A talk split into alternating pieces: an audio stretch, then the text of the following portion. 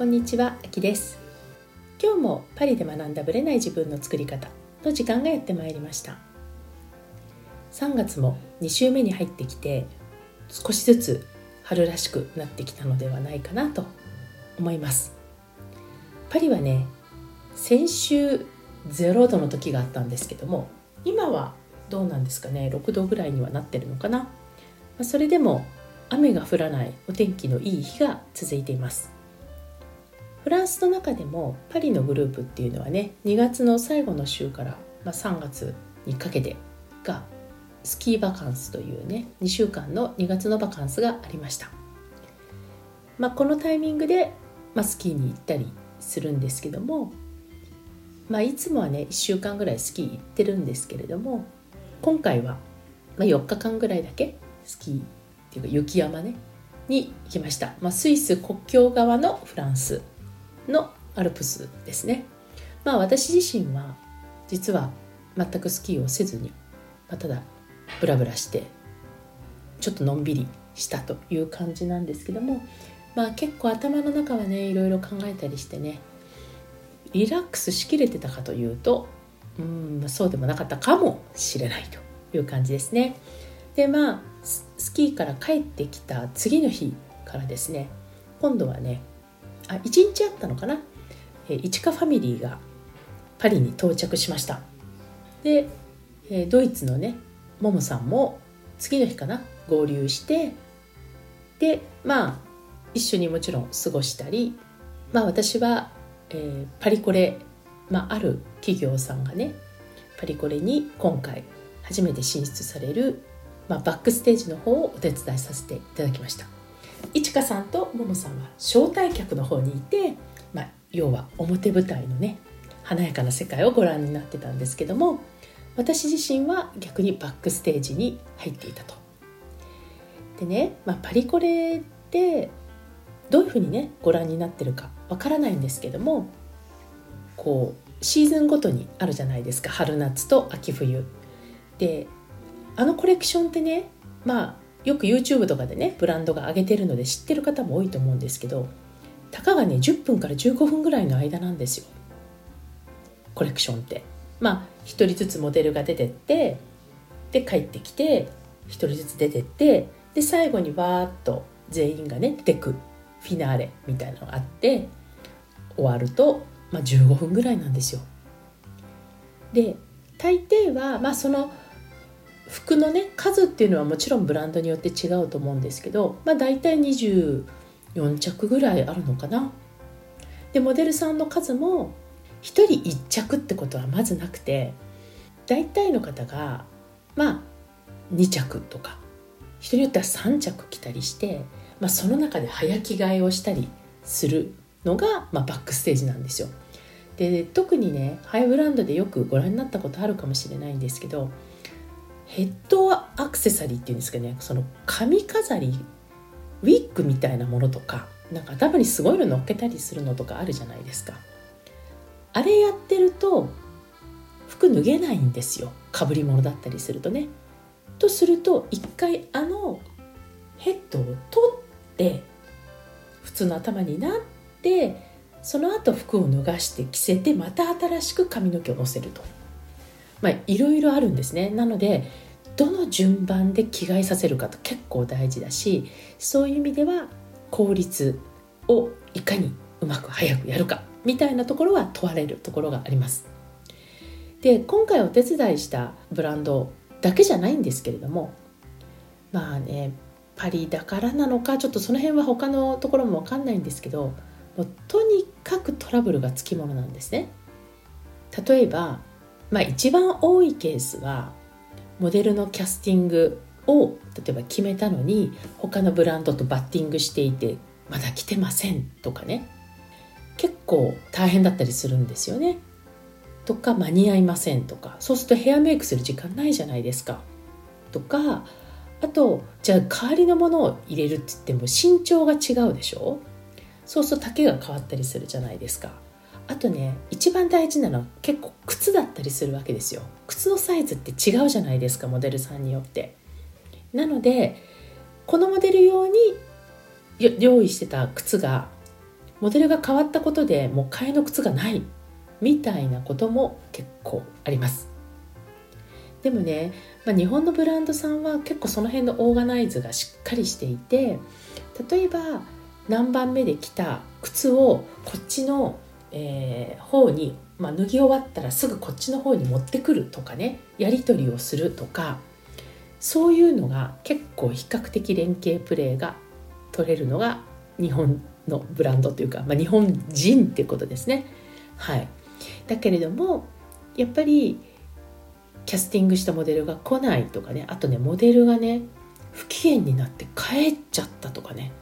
あるいは思ったより使えなくってリハーサルで返されたとかね結構いろんなパターンを見てきてます。でやっぱりねまあ担当するのって大体10代から20代前半の方が多いんですね。まあ見た目的に分かんないですよ。でもたまたまこういろいろ話をすると今回初めてのコレクションなんだとかあるいは2回目なんだとかまだ19なんだとかどっから来ましたとか。まあ要はフランス以外のとこから来てるところも多くて、まあ、10代でこういう舞台に立っているっていうのはすごいし、まあ、それによってね始めたばかりの人は結構初々しかったりするんですけれどもまあ手慣れてるベテランみたいな人になるとね結構存在になってしまったり一緒にね服を着替えるのにもう何て言うのかな。両手広げて「はい脱がして」みたいな人もいるわけですよ。ボタンぐらい自分で手伝ってよみたいなね。いうのが言いたいんですけどもうとにかく朝からずっと不機嫌な子とか、まあ、そういういろんなモデルさんを見ます。積極的に愛嬌よく手伝ってくれる人もいれば。そうじゃない人もいて。まあ大体文句言ってる人はまあ私たちはねスタッフ側まあ、数年後大成しないよねみたいなことを言ったり、まあ、冗談で言うんですけど、まあ、それくらいねモデルさんもねやっぱ10代で売れてる人もいっぱいいるのでまあちょっとねあの勘違いしちゃう人もいるのかなっていう感じはします。まあ、そんな感じでね、まあ、今回はそういうモデルさんでなんかめっちゃ態度悪いぞみたいな人はいなかったんですけれどもまあやっぱりいろいろトラブルはあり、まあ、そういう意味ではこの10分15分に半年近くかけていくわけですよ。自分がもう真剣に、まあ、情熱と、まあ、ほとんど命を削ってやっていた、まあ、コレクションが正直10分15分で終わるんですね。でそのためにどれぐらいねこう苦労してきたかっていうのは表舞台では全く見えないんですよ素敵なまあ、ドレスとかね洋服が出てきてモデルさんと一緒に華やかなね部分が見えますけどバックにいるとねそういう意味では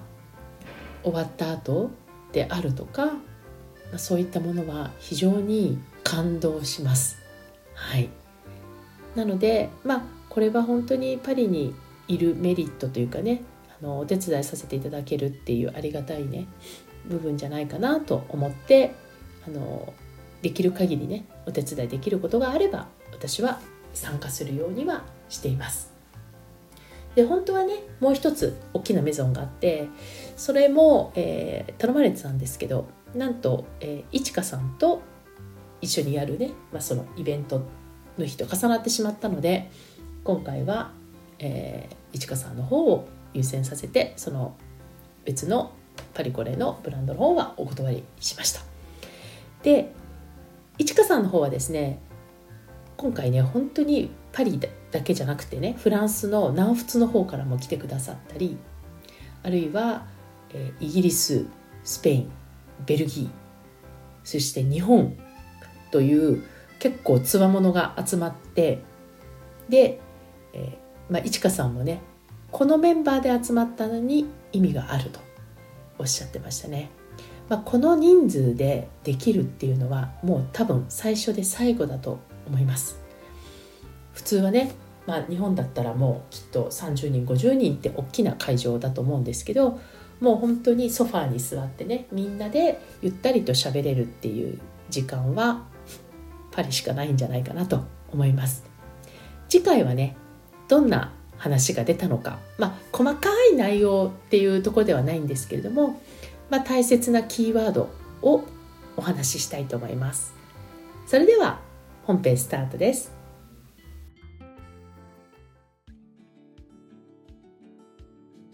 はい、本編です。今日お話ししたいことはですね、願望が叶うノートのお作法とマインドについてお伝えしていきたいと思います。まあ私はね、あの無料のグループでパリ式願望実現ラボっていうグループをやってるんですね。これ Facebook のグループなんですけども、こちらで、まあ、毎週一緒にね、願望実現習慣ワークをやろうっていう30分のライブをやっています。で、そこでね、あのまあ、30分のライブなんですけども、まあ、ちょっと一言私の方からマインドの話をしたり、で、まあ、ワークに入って、で、ワークの後、まあ、書いたこと書いた時の状態、そういったことをシェアして終わるというライブなんですけれども、まあ、そこでね、実際ノートを書いていきます。5分間だけなんですけども、一緒に書いていきます。で、その、たかがたった5分でも全く1人で書くのとはみんな違うとおっしゃるんですね。で、まあ、そこでね、あのまあ、参加できる方はぜひぜひ参加していただきたいんですけども、日本時間の夜なんですが、まあ、やっぱりアーカイブで見るのとライブで見るのは若干違うらしいですけども、まあ、ライブで見た人が復習でアーカイブで見るっていうふうに使ってらっしゃる方もいるので、よかったらね、そちらを一回見ていただく、あるいは参加していただくっていうのをお勧めします。で、その中で、必ずノートを書くときのお作法というものについて一緒にみんなで共有しています。ノートを書くときっていうのはですね、まあ、もちろんただ書くだけでもいいんですけども、せっかくだったら願望が叶うお作法をした方がいいじゃないですか。たかがお作法を変えるだけで、ノートの書き方、あるいは願望の叶うスピードが変わっていくのであれば、そのお作法をしっかりやった方がいいと思うんですね。なので、そのお作法についてお伝えしたいのと、まあ、プラス、叶えやすいマインドについてお話ししたいと思います。まず、ノートを書くときのお作法を、いつも3つお伝えしています。まず1つはですね、リラックスなんですよ。で、まあ、必死に、真剣に叶えたいと思っている方っていうのは、ノートを書くときに、まあ、ある意味で気合を入れたりとかしてるんですけども、むしろ緊張感を持つよりはリラックスした方が叶えやすくなります。なぜかっていうと、ほら、アイデアが出やすくなったりっていうのもそうだと思うんですけども、やはり自分の状態がリラックスしているのと、緊張感でいっぱい、まあ、ストレスを溜めてるようなね、状態では全く変わってくる。ものの見え方も変わってくる。ということですので、ノートを書くときに気合とか緊張感とかで書くよりはリラックスした方がいいという考え方ですね。じゃあリラックスする時に何をした方がいいかっていうことなんですけども何でもいいんです。あの例えば人によってはちょっとこうアロマをねつけてみたりコーヒーを飲みながらでもいいし何か素敵な音楽をかけるでもいいし自分がリラックスできるような環境五感に訴えるようなものっていうのが大事になってきます。で、このリラックスっていうのは、まあ、正直、本当に人によって違うと思うので、あなたにとってリラックスできるものを選んでほしいと思います。まあ、リラックスというのは、思考の部分のリラックスと感情の部分のリラックスということになります。で、あとはね、やっぱりこのリラックスすると軽やかになるじゃないですか。そうすると私たちは気合とか苦行で願望を叶えたいのではなくて、軽やかに叶えていきたいですよね。つまり、軽やかさっていうものを大切にしてやっていく。そのためのリラックスになります。まあ、その方がスルスルと叶えやすいですし、まあ、重たい空気だとね、やっぱりね、叶えにくいんですよね。なので、緊張感、硬くな、頑張る。まあ、こういったのと逆のスタンスでやります。じゃあそのワークの時に何をしているかというと、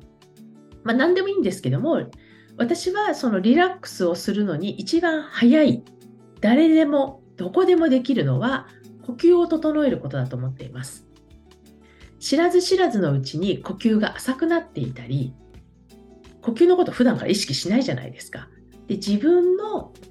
呼吸に意識を向けてゆっくり吸って吐くっていうのをたかが1分ぐらいでもいいんですよ。やるだけで全く変わります。なるべくゆっくり吸ってゆっくり吐く。まあ同じ時間でもいいんですけどなるべく吸う時間の方を長めに取るっていうのがいいんじゃないかなと思います。まあ、いつもワークでやっているのは7秒で吸って10秒で吐くみたいなことをやっています。もちろん10秒、15秒ってゆっくりかけてもいいです。まあ、ゆっくり呼吸をするっていうことは、はーっていきなり吐いたりできないじゃないですか。なので、ゆっくりスーッと細く吸っていく。で、細く吐いていく。そんな感じでやっていくのをお勧めしています。で、2番目のお作法はですね、口角を上げるってことなんですね。私たちは、まあ、真剣に取り組んでいると、どうしても眉間にしわが寄ったりするじゃないですか。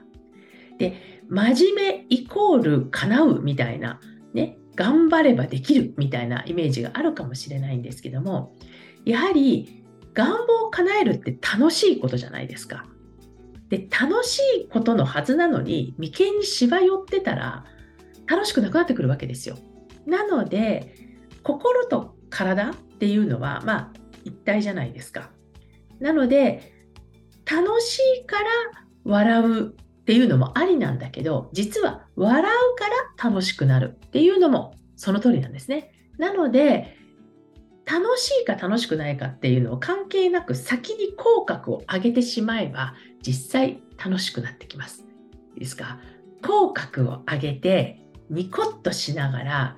超ネガティブなことを考えてくださいってなかなか実はできないんですね。これはあの、まあ、大脳生理学的にもよく言われていることなんですよね。なのでもう最初から口角を上げてノートに書くっていう姿勢を作っておくってことが大事です。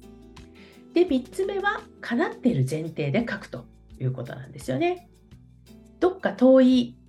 自分とは縁がないっていうようなスタンスでノートを書くのではなくてもう叶っている最高の気分で書く。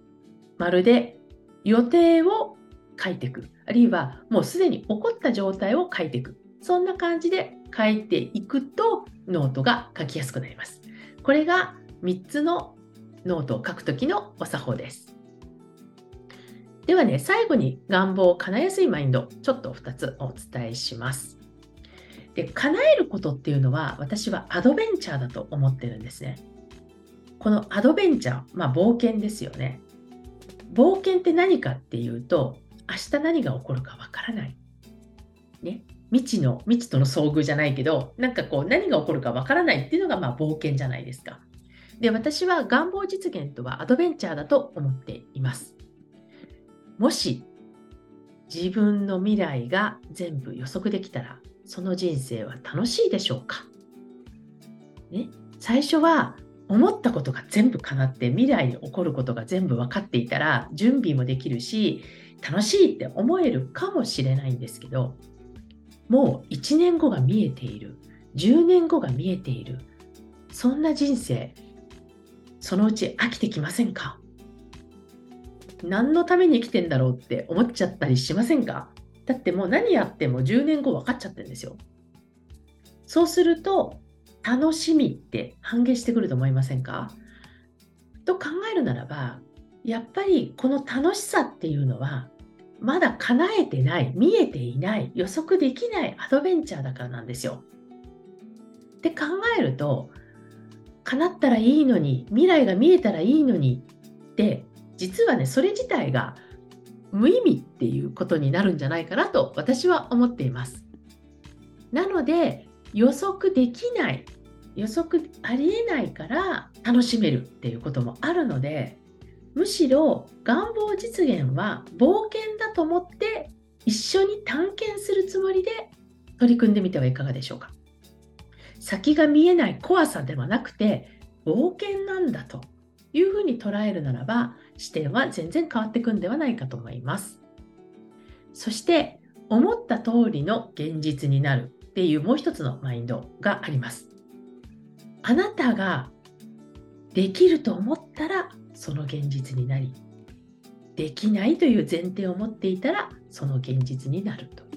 結構分かりやすいですね潜在意識で思っていることは現実になります自信がないと思ったら自信がなくなります。自信がないという現実が起こります。なぜかというと自信がないという前提で動いていくからです脳が。これって叶ってる人は言わないんですよ。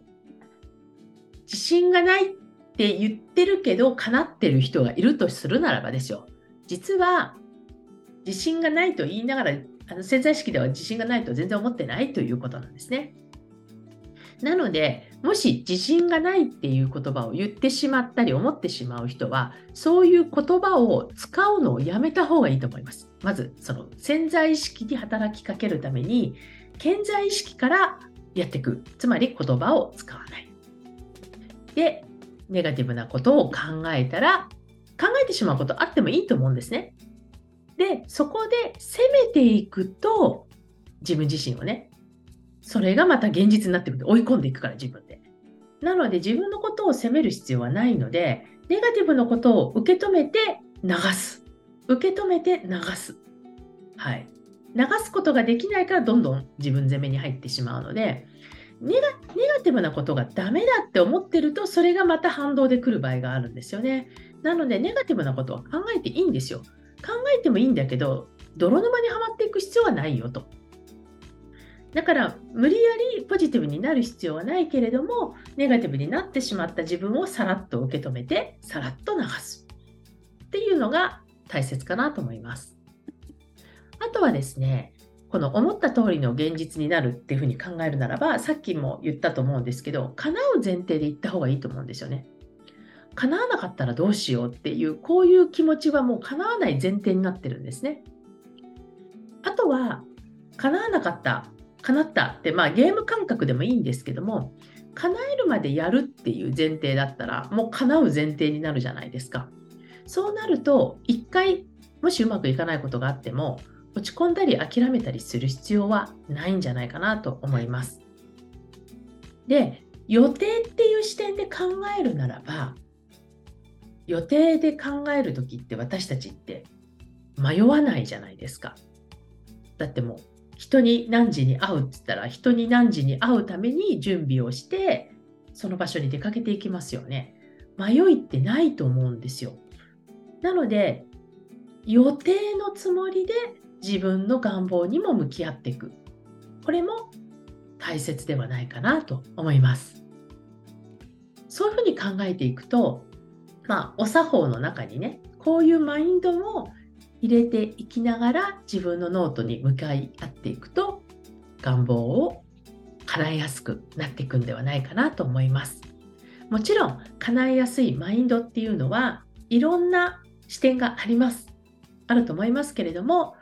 私は、まあ、まずこのアドベンチャーっていう視点と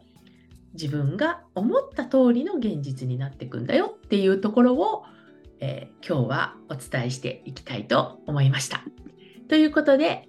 今日は終わりにします。また次回お会いしましょう。ありがとうございました。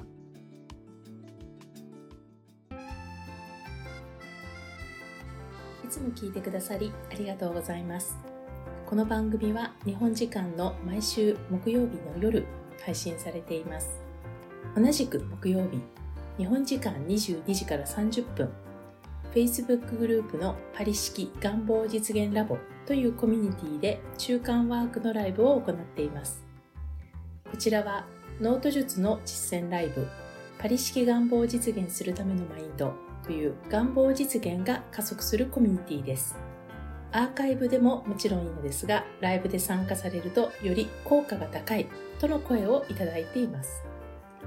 時間が合う場合はアーカイブよりライブでぜひご参加ください。参加されるとノート術の教科書というプレゼントや他の特典もついてきます。パリ式願望実現ラボは概要欄のリンクからぜひご参加ください。よろしくお願いいたします。